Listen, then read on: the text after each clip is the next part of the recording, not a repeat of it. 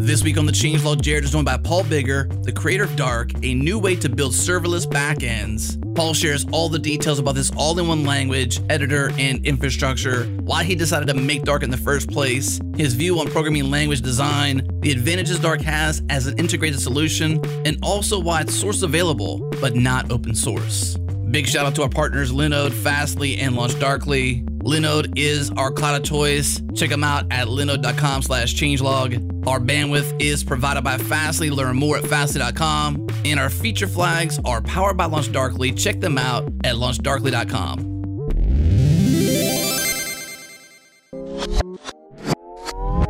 Linode is simple, affordable, and accessible cloud computing the developers trust. Linode is our cloud of choice. We trust them, and we think you should build anything you're working on, a fun side project, or that next big infra move at work with Linode. The best part, you can get started on Linode with $100 in free credit. Get all the details at linode.com slash changelog or text changelog to 474747 and get instant access to that $100 in free credit. Again, linode.com slash changelog.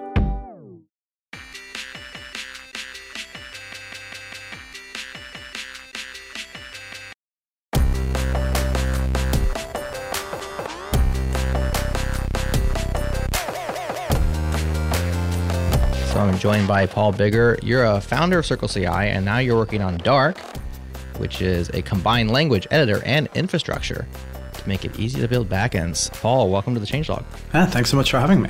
Happy to have you. Well, tell us the story. Start us off from Circle CI to Dark. Yeah. The ideas behind Dark sort, sort of came when I was working at Circle CI.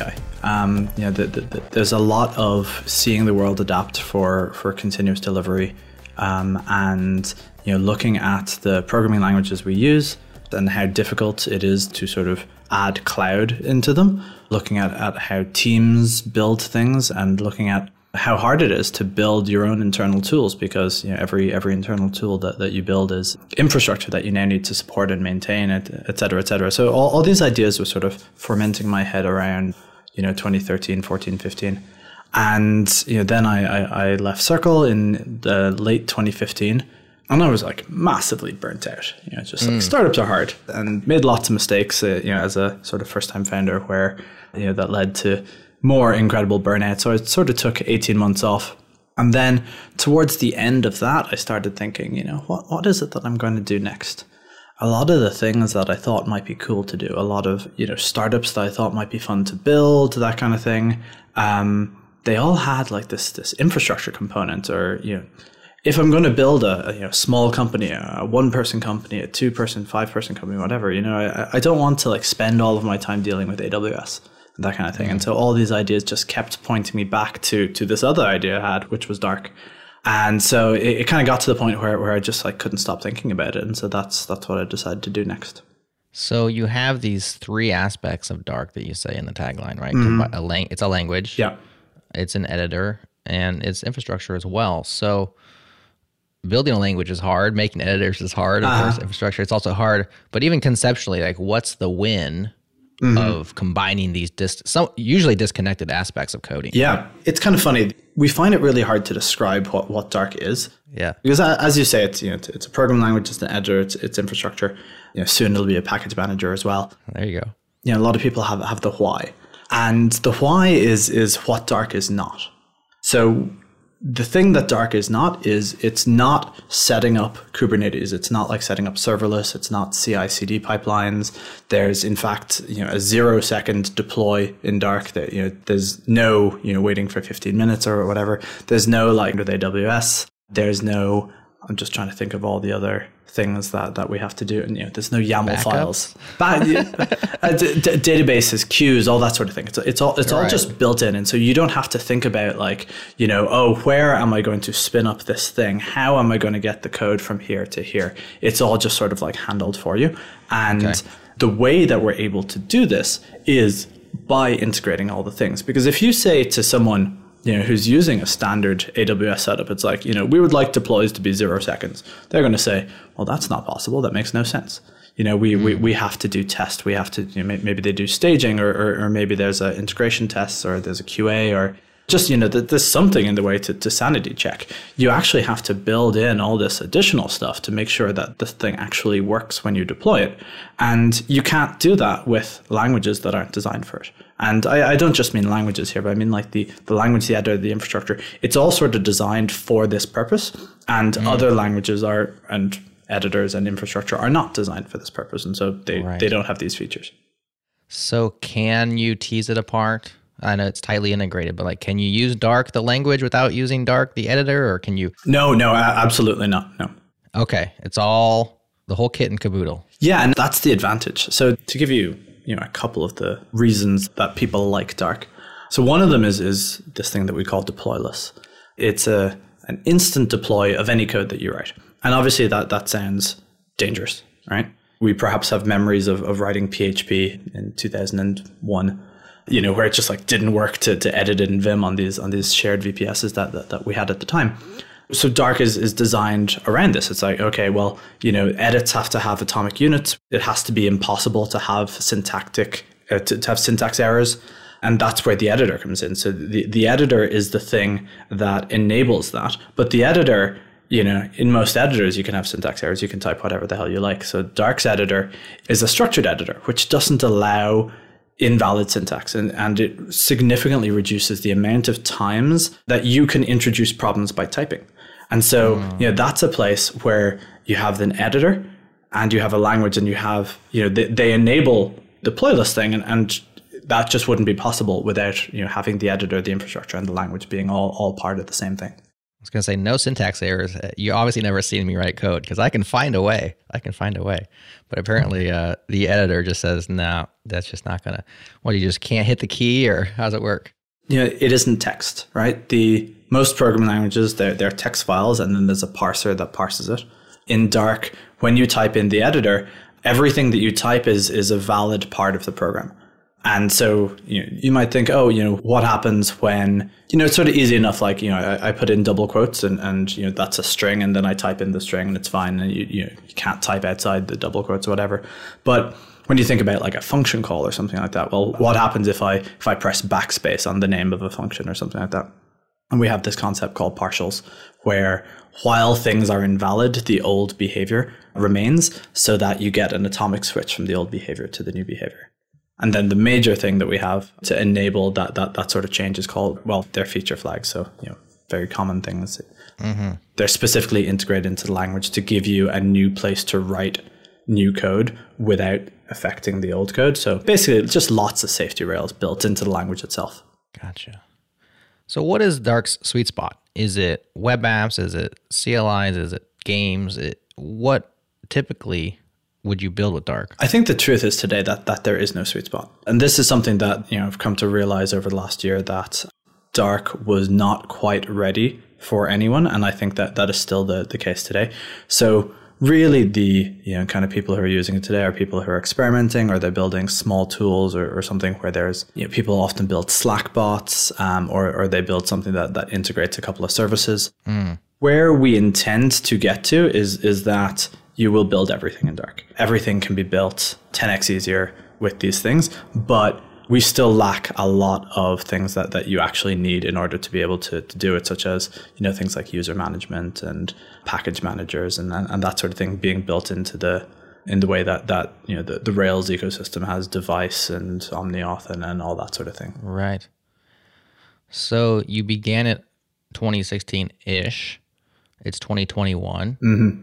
It's in private beta. It's a long road, and it sounds like you said, you know, it's still somewhat experimental. You're still trying to like flesh things out. Mm-hmm. When you started Dark, did you know the long and windy road that was in front of you, or did you think it'd be an easier thing to tackle? I didn't. So we officially started in about 2017. Okay. Late 2017. It's been a little over three years now. And, you know, we expected it to be much, much quicker. But what dark was in the early days like you know has has changed significantly in the early days dark was it was sort of a nodes and, and edges sort of thing where you know you dragged things and and you know nodes were were, were functions and and the edges were like the results of those functions and we okay. you know we're experimenting with lots of different ways to be able to to write code mm-hmm. and you know all, all that got all that got discarded and went to you know, things that looked a lot more like what people expect coding to look like. But we managed to keep the advantages of what we were looking for. That deploylessness, and I'll talk probably later about about liveness. Um, or live values, which are the, this other amazing thing that you get from integrating those three things. There's been a couple of like major inflection points. Uh, you know, when when we got our first user really building something, when we got uh, first person to build their company on Dark when we built a new editor and suddenly people were were going from like I can't use this thing at all to oh yeah no I, I understand how to build in this and I, I think that the you know the next major inflection point is, is when there's a package manager and people can you know instantly use third party vendors and you know Stripe and Twilio and, and all that sort of thing mm-hmm. directly from it.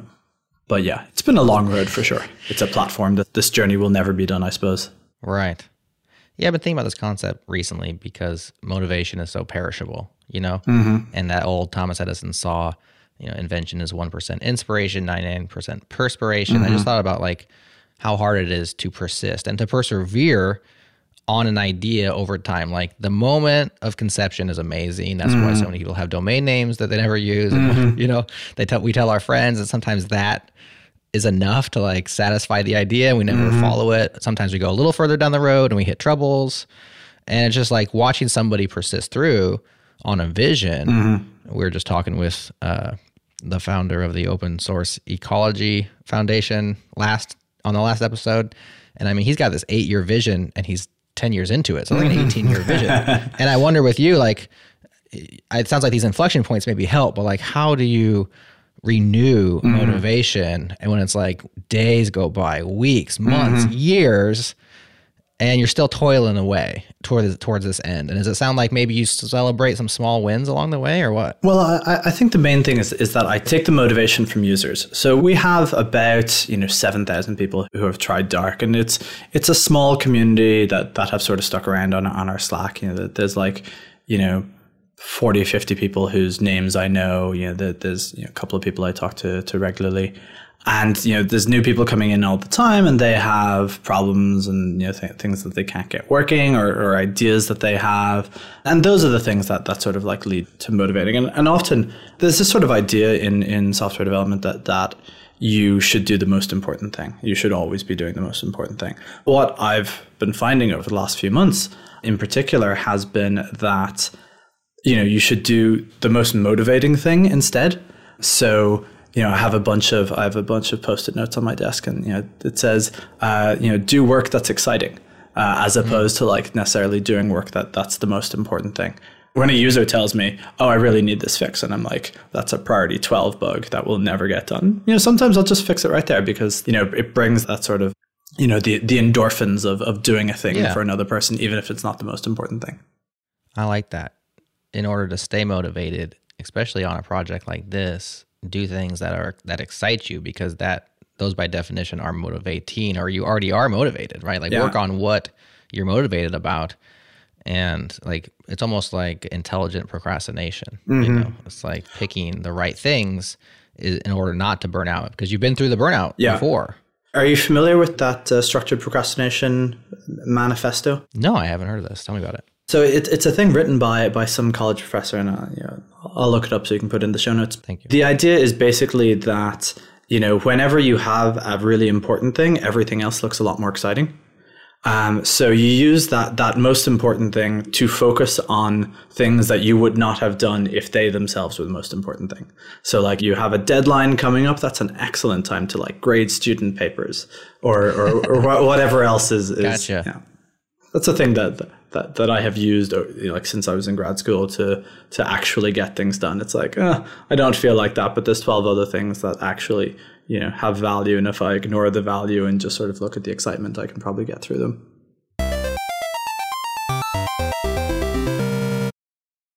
This episode is brought to you by our friends at LaunchDarkly, feature management for the modern enterprise, power testing in production at any scale. Here's how it works. LaunchDarkly enables development teams and operation teams to deploy code at any time, even if a feature isn't ready to release to users. Wrapping code with feature flags gives you the safety to test new features and infrastructure in your production environments without impacting the wrong end users. When you're ready to release more widely, update the flag status, and the changes are made instantaneously by the real time streaming architecture. Eliminate risk, deliver value, get started for free today at launchdarkly.com. Again, launchdarkly.com.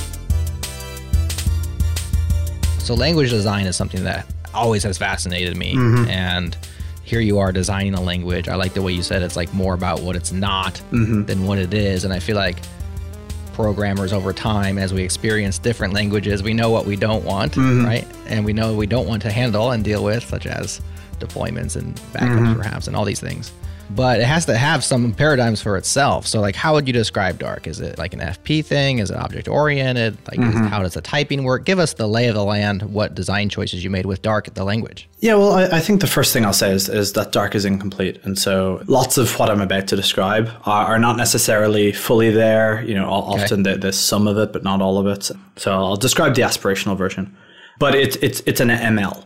So the specific subset of functioning languages that includes Elm, OCaml, F sharp. Technically not Haskell, but like actually is, is, is similar enough. Okay. And uh, I, I, guess Scala, you know, has, has some influences from that as well. If you're familiar with Elm, it's it's sort of Elm. Okay. And the reason that that we chose that is you know one the liveness feature that I alluded to earlier, the the idea that you can always see a value uh, for the code that you're editing works really well in immutable programming languages. So languages where the values are not updatable in the way that they are in object-oriented languages. And, and this is a common feature in functional programming languages. And you know, people have taken it other places as well. So like there's a lot of frameworks for JavaScript that are immutable, for example, and you know, right. React and functional reactive programming, you know, all sort of related to that world as well. So that was one reason to do it because it fits in well with with this liveness feature that we wanted. But the the other reason to do it is that just immutability helps you think uh, about programs because things never happen over there. You know, they always have to happen in a place that's very obvious that it's happening. So that kind of is the major thing that I love about Dark. And in every language that I've really used over the last decade, you know, I used Clojure a lot at, at Circle CI. Um, mm-hmm. Dark is written in OCaml. It was written in, in Elm. It's now being rewritten in F sharp. But all of those are, are immutable functional languages. And it's really, you know, I, I find it just the easiest way to, to actually write programs. Go ahead and unpack that live feature for mm-hmm. everyone because I think I'm picturing it, but I'm surely you can describe it with words better than I can picture yeah. how it works in my head. So in your editor, you've got this line that says, you know, let my variable equal name right? When your cursor is over the word name, you know, in, in the text, mm-hmm. at the left of the text, it shows you the string Paul, because that was the request that was made a couple of minutes ago. We call them traces. When a request was made, a trace was recorded, and every value throughout the program is either recalculated or is stored. And so whenever you put your cursor over something, we show you the actual value that that was there recently. So if you ever, you know, open a bit of code that you haven't looked at uh, in quite some time, or that you know that's that someone else wrote, or you, are unfamiliar with, and you, you have no idea how it works. You, you, it's it's adding a couple of things, it's it's concatenating them, it's doing some substrings. It's like, why is it doing this? And it's like, well, you know, you, you put your cursor in it, you see a value. It's like, oh, I see exactly what they're doing. This only works on strings that has hyphens, and it's removing the you know the, the first four characters of it because that's what exists before the hyphen. It's like in all these traces, I can see this you know, that kind of thing. So mm-hmm. you can think of it as, as a debugger that where you never have to actually turn on a debugger, or you can think of it as printf debugging where you never have to type a print, you know, add in the printf. It's just anytime at any point that you want to see a historical value, a current value, a test value, whatever, you can see it anywhere in the program with no instrumentation. Mm. So does that allow a similar to I think that Redux made popular, kind of the rewind debugging, where you can step through different states, or is it always just like the current? You said you know at any time. how do you how do you manipulate that time? Well, there, there because it's immutable, uh, there isn't really a time component. So in Redux and, and in the Redux debugger, really what they're what they're showing you is you know the old state and the new state. Yeah, they're modifying the state. Yeah, those are like actually independent values. You know, it's actually a list of states, and it's just showing you you know where they've Right. been historically. Because the new state never changed the old state. They, they're, those are different values, and that that's the immutability of Redux.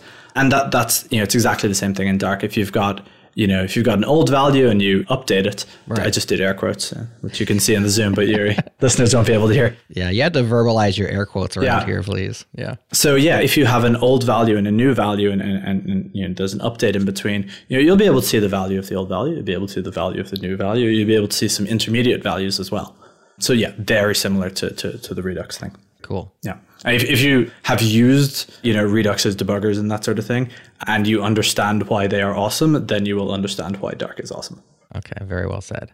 One thing I caught on to there is you mentioned that it's had a few rewrites along the way. Elm, OCaml, and now F sharp. Yeah, yeah. Can you share some of the insights into why the language switches over time? Yeah, so in the early days, we wrote it in technologies that you know made sense at the time. So for the front end, you know, it made sense to write in Elm because I was familiar with Elm, and also because a lot of what we were doing in Dark was we were building our own thing. We weren't, you know, building a SaaS app. So you know, reusing a lot of, of existing ecosystems didn't, you know, wa- wasn't as valuable as it was to, to have the sort of like Elm-like language. And after a couple of years, Elm made, made a couple of changes. They removed some of the things we were using, and we sort of realized you know, that this is a little bit of a dead end. And I, I wrote about that at the time. And so I wrote, I wrote a compiler to switch from Elm to what was then called BuckleScript, which is now called Rescript. Oh wow. Talk about working on what's exciting. You must have been like, I'm gonna write a compiler today. Oh yeah. I mean, Ian Connolly, who worked with Dark, you sort of made this joke that you know, not the, the answer to everything is not another compiler, but but honestly, for me, there, there's a bunch of. In of this case, it was We've, different. we've written so many, so many compilers in like, There you go. Stick to what you're good at. you know, w- w- one or two compilers a year, basically. and that's actually completely true. I just wrote a, uh, That's actually completely true. yeah, yeah, yeah. Anyway, what was I talking about? Oh yeah, yeah. re- re- switching re- from Elm to Rescript or Buckle Script, which I've never heard of either of these things. So please do tell. Have you heard of Reason ML? Yes, I have heard of Reason. Okay, so th- those are all the same thing. Oh, okay. and th- they have a branding problem over there. Uh, but but they've attempted to solve the branding problem by calling it Rescript, but somehow they Reason ML remains a new thing that is not the same thing as it was. It's very confusing. Okay. It's all Rescript now. So that was the front end, and then the back end was originally written in, in OCaml, and OCaml. It's a really wonderful language with a lot of like a lot of bad things in there that, that people just sort of ignore, and you know, th- there's an entire like object oriented thing in there that people just like don't talk about. Don't use that. Uh, yeah, oh, camel the good parts. yeah, yeah, for sure. And we, we've been using OCaml for a couple of years, and there's very good reasons for using OCaml at the start. It's um, you know, one is is that it's super performance, very, very high performance. Um, another is that it's it's immutable. Um, so you know, instead of having to re or having to write all these immutable libraries and so on, we just use the, the built-in stuff, you know, directly in in the Dark implementation.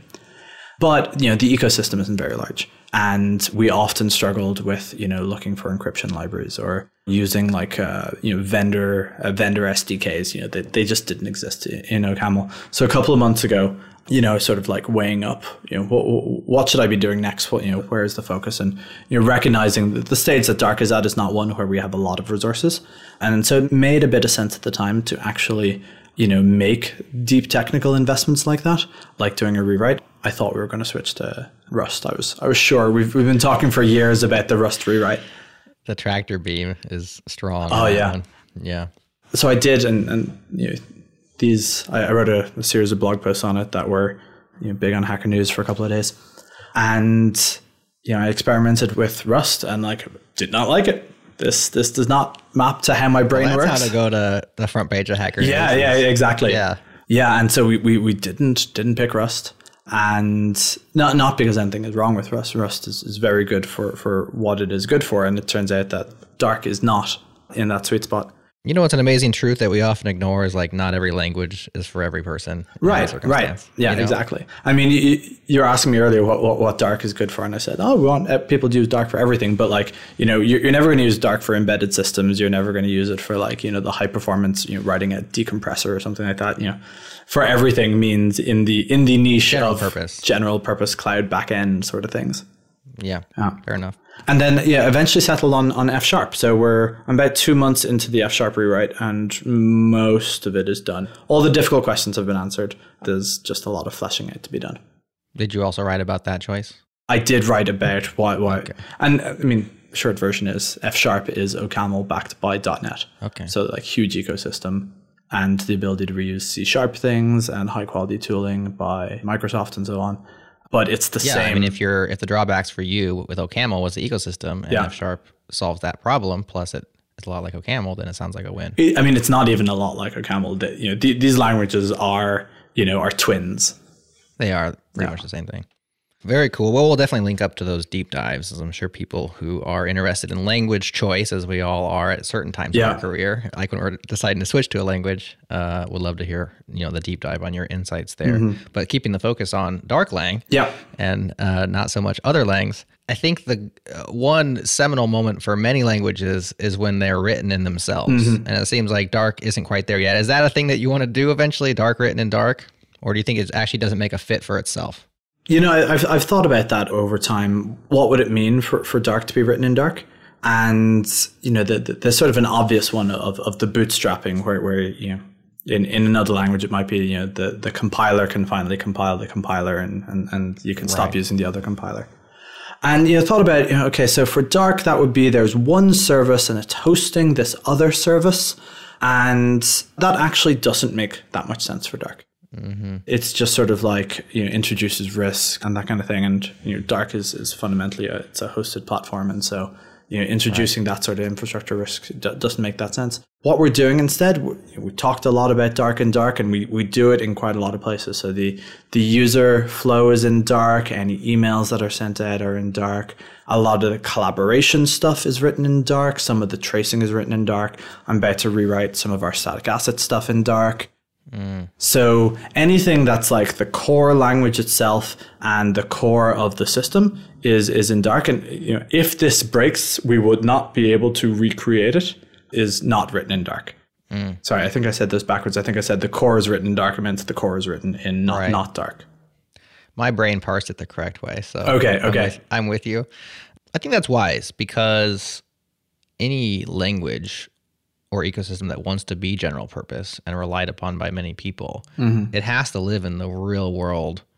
I think at a certain point, somewhat early on in its life, mm-hmm. so that it's rooted in reality. Because we can, you know, tend towards what the maybe more critical than I myself would call, you know, architecture astronauts. Or This mm-hmm. idea of just like there's a lot of languages that have an, a purism and an idealism, which is beautiful, mm-hmm. but they're not going to be general purpose because the real world is corner cases and yucky and like mm-hmm. things need to work. And I think having the team working on dark using dark for its purpose which is like these kinds of projects maybe not for it's not written to write languages mm-hmm.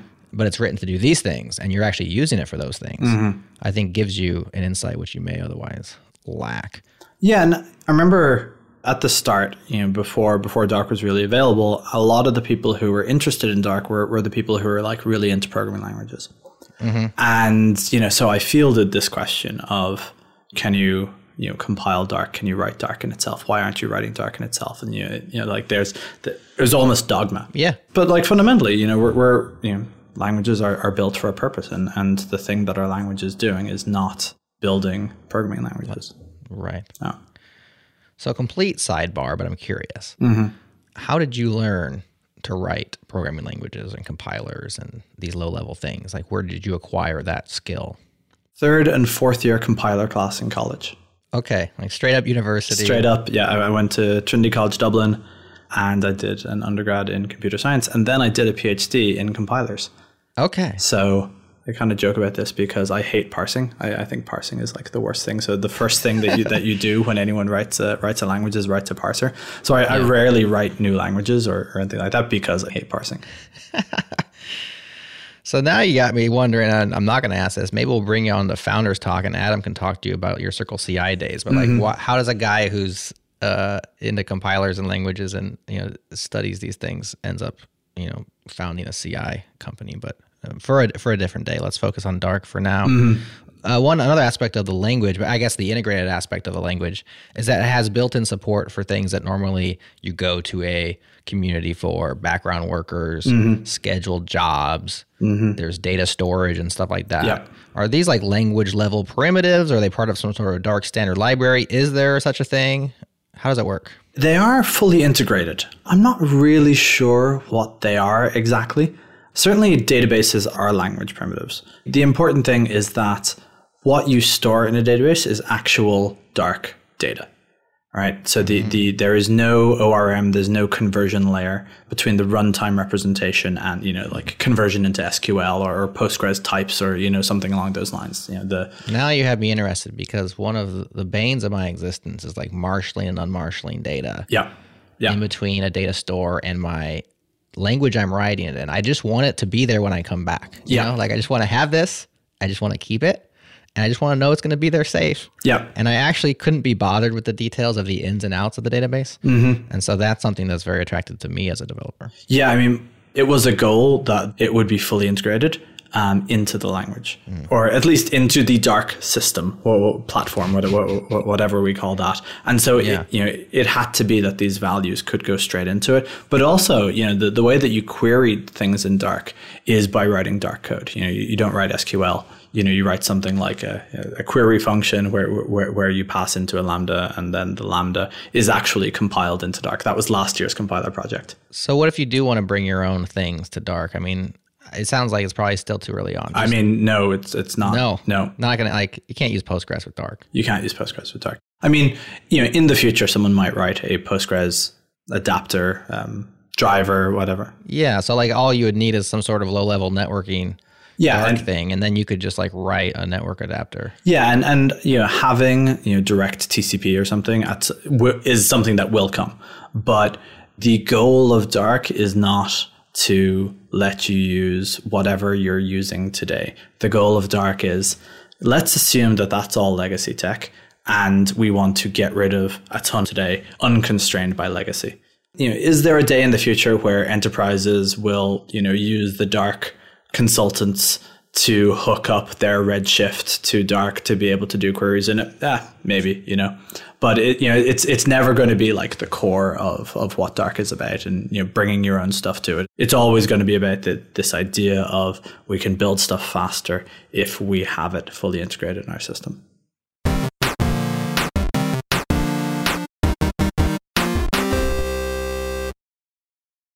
This episode of the Changelog is brought to you by Render. Render is a unified platform to build and run all your apps and websites with free SSL, a global CDN, private networks, and auto deploys from Git. They handle everything from simple static sites to complex applications with dozens of microservices. If you're a developer or a founder that's frustrated with AWS's complexity or Heroku's high costs, you owe it to yourself to use the $100 in free credits they're giving our listeners to give Render a try. Render is built for modern applications and offers everything you need out of the box. One click scaling, zero downtime deploys, built in SSL, private networking, managed databases, secrets and configuration management, persistent block storage, and infrastructure as code. Heroku customers running production and staging workloads typically see cost reductions of over 50% after switching to Render. Here's the best part we work closely with the team at Render to ensure you have zero risk by giving you $100 in free credits. Plus, they're going to assign a world class engineer to your account to offer guidance and answer any questions you have. When you're ready to transition your infrastructure, they'll be there to help you with that too. Automate your cloud hosting with Render at render.com slash changelog. Get $100 in free credits to try the Render platform, plus a world-class engineer assigned to your account to guide you along the way. Just send an email to our special email, changelog at render.com to get access to those free credits. All that begins at render.com slash changelog.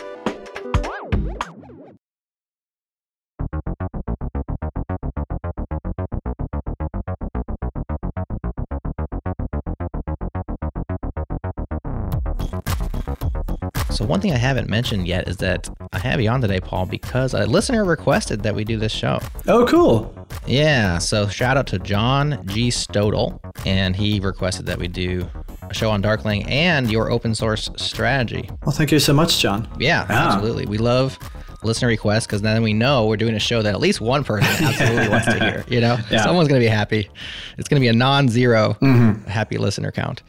Uh, and one thing that John said, he says you have an interesting take on uh, an SPA slash PWA with functions as a backend, and then you also have a special take on open source, and he puts it in the air quotes. Yeah, air quotes because it's much- source much available needed. licensing. Yeah, but not open source. So that Mm-hmm. kind of opens us up into Darklang's ecosystem. There's a Yep. business around it.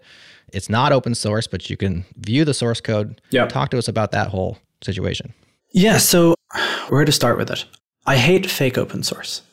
I'm, I'm really into business models. I love thinking about business models, and the worst business models are, are the open source business models. And we're a couple of days after AWS just like forked. Yes, Elastic relicense. That's right. That's right. Elasticsearch, and then AWS forked. Right. The previously, yes. So it's it's a big conversation piece. There's all these companies that that are like really struggling with the fact that they built open source businesses. And for a lot of things, especially for like databases, you know, you kind of have to be open source. It it doesn't make sense to be an Elasticsearch is a database, really, mm-hmm. but you kind of have to be because like people want to you know want to run their own data and uh, and that sort of thing. And when you think about like what is dark, what is the purpose of dark? And the purpose of dark is that you don't have to do anything. And so, you know, the first thing that you do with an, an open source thing is, is that you install it. You you know you find a system, you or maybe you put it on Yeah. your your first computer, and that that's not what dark is, right? That that's that's not what we're here for. You know, we're kind of in this world where you want a business model that that matches to how you want people to use the system. And so for us, open source was, was not it. It, it is not a thing that, that made direct sense because we, we have that AWS problem, you know? If Dark manages to succeed, do we want to just be run by AWS? No. But also like we, you know, been talking for 45 minutes now about this, this sort of like integrated ecosystem. And mm-hmm. part of that integrated ecosystem is, yeah, we're the package manager, we're the hosting. It doesn't make sense to have another instance of Dark over there. There's a bunch of things I'm, I'm planning to build where, you know, the, I wouldn't call it social features, but so, something along the lines of you want to make a bug report, you know, to the package manager, maintainer, whatever. That's a thing that you do in Dark, and you you can take you know your request and upload that, or you know send or you know something along those lines. It hasn't been designed yet, mm. but like all things that that are part of like the singular ecosystem, and so it doesn't make sense for someone else to have another installation of Dark or having their own installation of Dark. And when we look at people asking us for for open source, there's a couple of things that they want. So there's you know some people are are into open source for for status, right? And they they want to build their their reputation to be able in order to do consulting or, or, or something along those lines. So that's you know that, that that's a thing that we wanted to enable. People want to install it themselves to have on prem, and that's not a thing we wanted to enable. And you know we recognize that that that there are people who you know cannot use cloud things, and you know that that's okay. And not not not every service is for, for every person. Mm-hmm. Then there's people who are worried about business continuity. You know what happens if if Dark shuts down. And so that that is a thing that, that we wanted to, to take care of. And then there's people who just like you know want to like be able to extend their programs, be able you know they're, they're users of Dark and they want to be able to like make it better. All right. And so, you know, th- there's you know, of those four things, th- you know, three of them we wanted to enable. So, you know, there's a couple of things that we did. So one is we have not done this yet, but in, intend to. Um, It's on the roadmap. yeah, it's it's sort of like an, an open source guarantee where if Dark shuts down, we'll we'll open source it. And you know that that's for the business continuity side of things. We have not actually done the legal side of that. So what you have today is well, it's source available. You know, if there's no business left, no one is going to sue you for installing your own thing. But we should do better than that. With the source available, you get the you know the people who are looking for the people who who are trying to build up a reputation for being you know experts in dark. You know can you know, can contribute to the community there. The people who who want to extend the ecosystem and who are you know unable to, to do a certain thing in dark and so they want to make it so that they're able to do a thing in dark that is really what we were looking for and you cannot run your company on this thing or on your own instance of this so we got a lawyer called he- heather meeker who's who's like a, a famous open source lawyer and she wrote the Polyform licenses and a bunch of other things. So we, we, we got her to write a license for us. And the license basically says this is source available, it is not open source, and you can use this for the sole purpose of developing and contributing back to Dark. And then we have a we have a CLA as well for contributions. I like how clear you are about that and straightforward. And you said you hate fake open source, and you're not trying to be open source. You're source available. You say it right there up front. I think that's admirable. The butt is coming. well, I mean, the butt is not a big. It's not a big butt. Yeah. Do you think that's going to hamper it? Oh yeah, absolutely. Because there's so many people that just see that and they're like, "I'm out." Yeah. You know. I think that, that the problem with having uh, nuanced opinions about anything is that looking for some middle ground is, is that a lot of people just aren't interested in, in the middle ground. Um, I'm not saying that's bad. You know, I, I think like having a you know an open source first philosophy is isn't a bad thing. But you know, people who build stuff in the cloud are not using you know open source the whole way down. They're relying on AWS. You know, none of which is open source. Um, e- even you know AWS's Elasticsearch, you know the, the, the fork of it, there, there's AWS proprietary stuff, you know, all over that. The people who are looking to build the sort of thing that we want you to build on Dark, I think for the most part are going to be like very familiar with this idea that actually they don't, you know, have a license to everything, to, you know, top to bottom. Fair enough. I think in light of that, languages have communities. Yeah. Right? Languages are not if you think of a language that's owned by a single person or a mm-hmm. single entity, even Microsoft has released the death grip on a lot of their proprietary Yeah, that's right. software and languages. F sharp is, is open source. Right. Of Apple famously open sourced Swift, mm-hmm. and they said they were going to do it the entire time. They just didn't do it right away. I think that's probably true, or they wanted to do it the entire time. At mm-hmm. least the can't remember the language designer's name offhand, but I know the core team definitely wanted Swift to be open source. That mm-hmm. is Apple knew they needed to open source it. I'm now.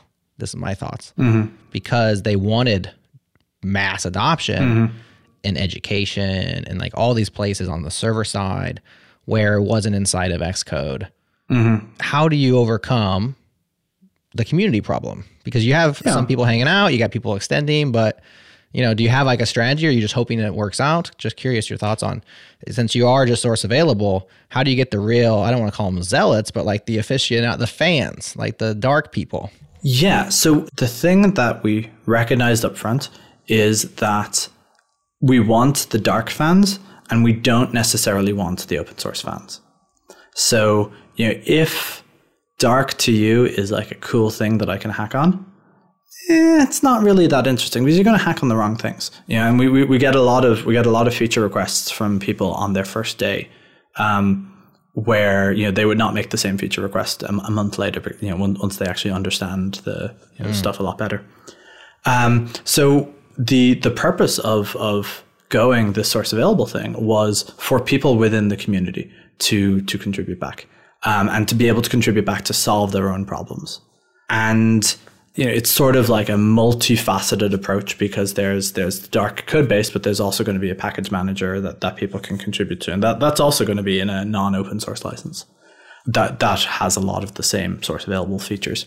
For a bunch of reasons, we don't actually want you know anyone who can't get past Yeah. the zealotry side of things. I, I don't mean to like zealot sounds so negative, and I think that there's so many positive things about open source, but there's so many negative things about open source. People are talking about the licensing thing, but there's also like you know a bit of a toxic community that that, that has existed in open source for a while. That you know people are you talk about a, a little bit at the edges. There's there's that. Uh, you know, but you can see on on certain GitHub issues where people are demanding things from maintainers and et cetera, et cetera. And so we're a little bit distancing ourselves from that and being like, this is a service, and the people in the community abide by a code of conduct, and you know, you got to be. You know, amongst other things, you got to be nice and inclusive. And, and, you know, if you're in the community, you know, we're going to have that conversation. You can participate in building Dark and extending it in ways that you want. But you know, we, we kind of want to be a little bit further away from mm. the things that are happening in open source. What's interesting is that your initial audience, I'm just thinking of the diagram between mm-hmm. like language nerds, and I say that in the mm-hmm. kindest way, and I'm I consider myself somewhat one of them, and then like open source nerds, mm-hmm. and then like the cross section of those two. And I feel like they're like eighty percent overlap. Well, our target is not language nerds. Oh, I know. But I'm just saying your initial like you build your community out Yeah. of your your early adopters, right? And you said that the people that are, are coming on early are like, hey, here's a cool new language. I'm interested in this. There were, but mo- most of our community now is people who build web stuff. Gotcha. The language nerds aren't like they don't use Dark. They're they're interested in Dark in, in sort of an abstract sense. Um, right. Like they're watching you build it, maybe. Yeah, but like the you know the people who use Dark are, are people who like build SaaS and you know web backends and web front ends and don't mm-hmm. don't build backends. Use Dark for that. I'm not going to say that there hasn't been people who have dropped out of contributing because it isn't fully open source. I think that's fine. You know, everyone makes the trade offs according to their values, and mm-hmm. we want to have a, a sustainable ecosystem and you know a sustainable thing is, is focusing on, on what dark is and, and focusing on like the long term where you know where the value of dark gets you know reinvested into into this ecosystem so Yeah. Well, like I said, I I applaud you for staking your claim. I'm with you. The only thing that I I like open source. Mm-hmm. I'm also okay with proprietary, and I just want the lines to be drawn and clear. Mm-hmm. And what I do not like is when you have people who are trying to ride the coattails of open source and mm-hmm. benefit from the great goodwill that the term and the you know the community has mm-hmm. because there is some toxicity but there's just a lot of value there. There's tons of marketing value just be to call yourself that mm-hmm. without actually being that. So for sure. Um, i think we're on the same page there. Let's talk about what it feels like then. Let's put me in your core user demographic. I'm building my startup on dark. Mm-hmm. And i have a saas startup that i'm Yeah. going to build. What should i expect in terms of business model? Like how much am i going to pay you? How does it scale i have no problem paying for things that are bring me value. Where i have a problem is usually when their model doesn't scale alongside the way that i use it for example. Github used to famously have this mismatch with agencies where i was a freelancer mm-hmm. and i would like add new projects all the time mm-hmm. because that's the way that i would move on from oh yeah yeah i remember that. But they would charge based on project count mm-hmm. and it's like i'm still just a one person company. It's not scaling with my company. And so i'm curious like i know you're not there yet you're in private beta but you love thinking about business models Yeah, surely you have some sort of a game plan like what does dark the business model look like for its users down the road Yes, I mean the belief that I have about developer tools is, is that people used to not pay for developer tools. This was a truism up until about like 2015 or so. And before that, those of us who who monetized developer tools such as Circle CI did it by reselling infrastructure. And we, you know, if you think of AWS as a as a developer tool, you know, it, it's actually we're selling you computers. Uh, and you know you're paying for the computers, and Circle CI is, is the same. You know you're paying for the computer, and that makes sense to a certain extent in Dark as well. You know you'll pay for the infrastructure that you use.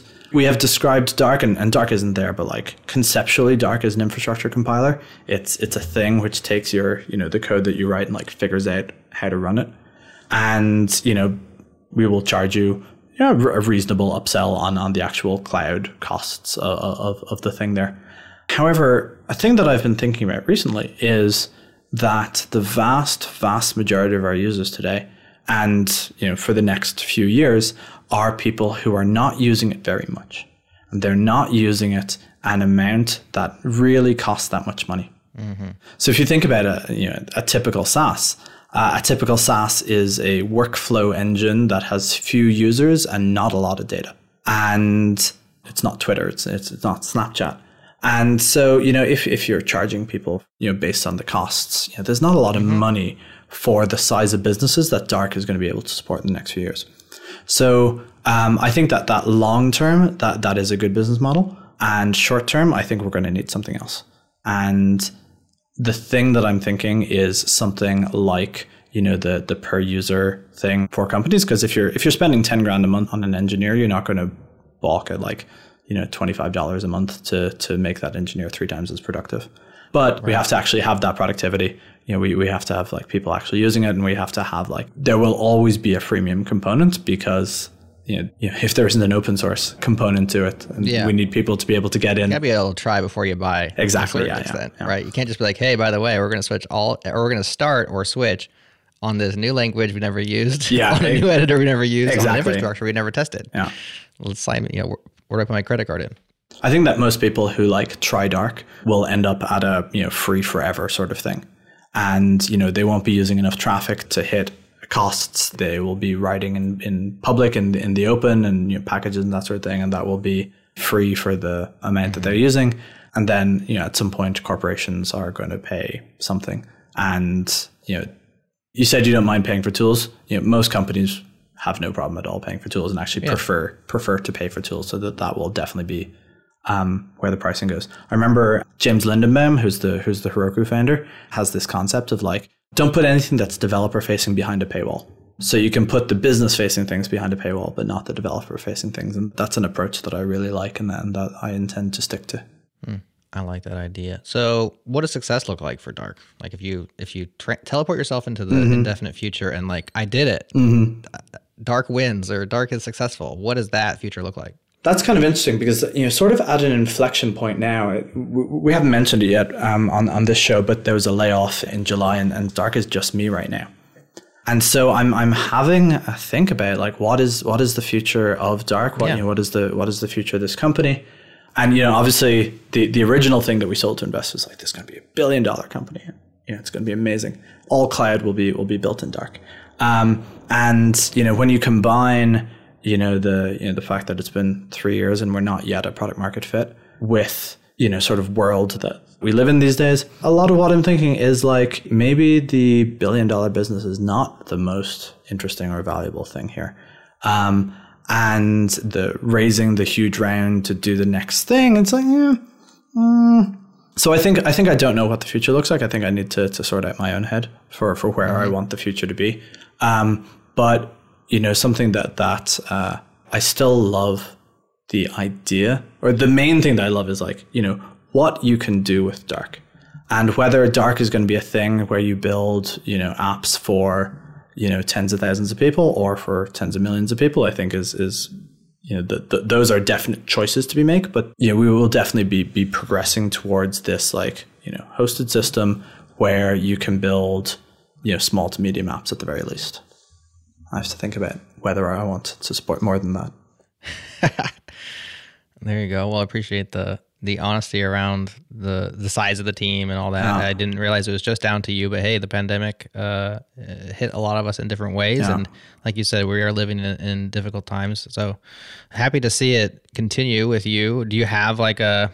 I know there's a public roadmap, but do you, like you said, you have some thinking to do. But do you have like a I'm going to work on it for this long, or like I said, the vision, or how long are you in the game with Dark? My thinking is is I might be in it forever. I'm not 100 percent sure. Yeah, because startups you tend to be in like you know I I put in you know everything I have for four years or ten years or whatever, right? right? And then you like burn out and you know have a midlife crisis. Played that game though. I've I've played that game, yeah, and and and that game went well, and so now I'm in sort of the post game. Yeah, and Dark is is my you know to a certain extent my post game. Yeah, so, you know, Dark is a, you know, it's a code base I know very well. I, I love coding. There's a lot of, uh, you know, there's something in me that's like, you know, I can build Dark forever and that would be wonderful. Yeah. And, you know, there's, there's another part of me that's like, build big startup success, etc. And uh, those two are a little bit in conflict, right? You know, it's, yeah, it's like yeah, yeah. The, the devil on each shoulder and that, that, yeah, that, that's why I was saying earlier. I don't know, don't know which one I'm going to go. Right. Which devil is going to win? Well, let me just sit on one of your shoulders and just reiterate what you said to me: is like work on what's most exciting to you. Yeah. Right. Yeah. Like that's where you are. You're in a good spot. You yeah. can do that. You can afford to do that. So, yeah. if you focus on that versus like having to decide like go big or go home, mm-hmm. is like well, wake up each day, work on what's exciting, and that will be at least exciting. Yeah. Right? At the very least, enjoyable. Yeah, the situation that we're in uh, as a company, the company's separate from the product or the code. Mm-hmm. You know, we, we haven't got to product market fit yet. We have a million in the bank. Uh, we spent about four million to get here, and we basically have to get to product market fit on that million. Uh, and we're spending nothing at the moment. It's you know it'll it'll last a very long time. So then you know the, the, there's a question of like what are we going to do? You know what what what what is the best place to get to, or the best way to get to a place where there is optionality, where, where we can start to think about like, you know, when we get to product market fit, does dark start to take off? You know, are we excited by that takeoff? You know, right. then that kind of points in one direction.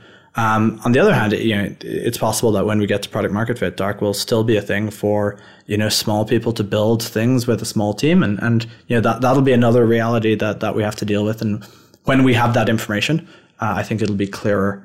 Um, you know, th- that sort of information you know, about what options you have tends to lend a lot of influence to the option that you take. Right.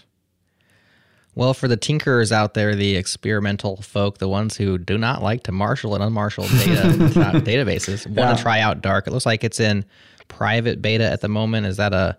It's in it's in public beta at the moment. It's in public beta yeah. now. Okay, so you can just go sign. Up. You can up. just go to the website darklang.com, sign up, try it out give it a shot. Hop in the looks like you have a community that you can hop into, ask questions, source available, so you can do your habitual GitHub complaining slash requesting of things, yeah. like you would with an open source project. There are GitHub issues, and you know, pull requests accepted. There you go. Paul, anything else I didn't ask you, or you just been waiting for to say this or ask that before we call it a show? Nothing comes to mind. Okay. Thanks again to John for requesting this episode. Yeah, thank you, John. This is w- yeah. wonderful. This was lots of fun.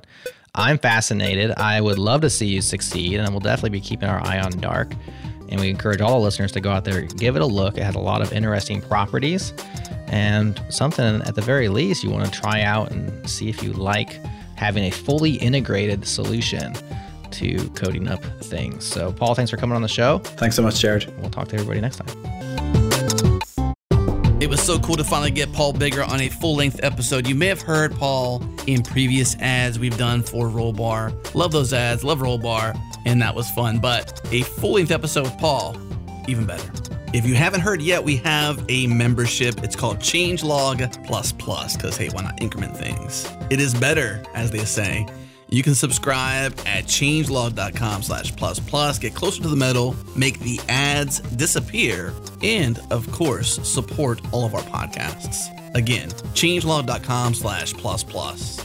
And of course, huge thanks to our partners Linode, Fastly, and LaunchDarkly.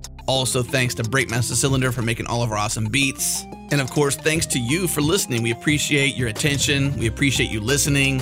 And one more step you could take is to join the community. Changelog.com slash community. It's free to join. Come hang with us in Slack. Call this place your home. Changelog.com slash community. That's it for this week. We'll see you next week.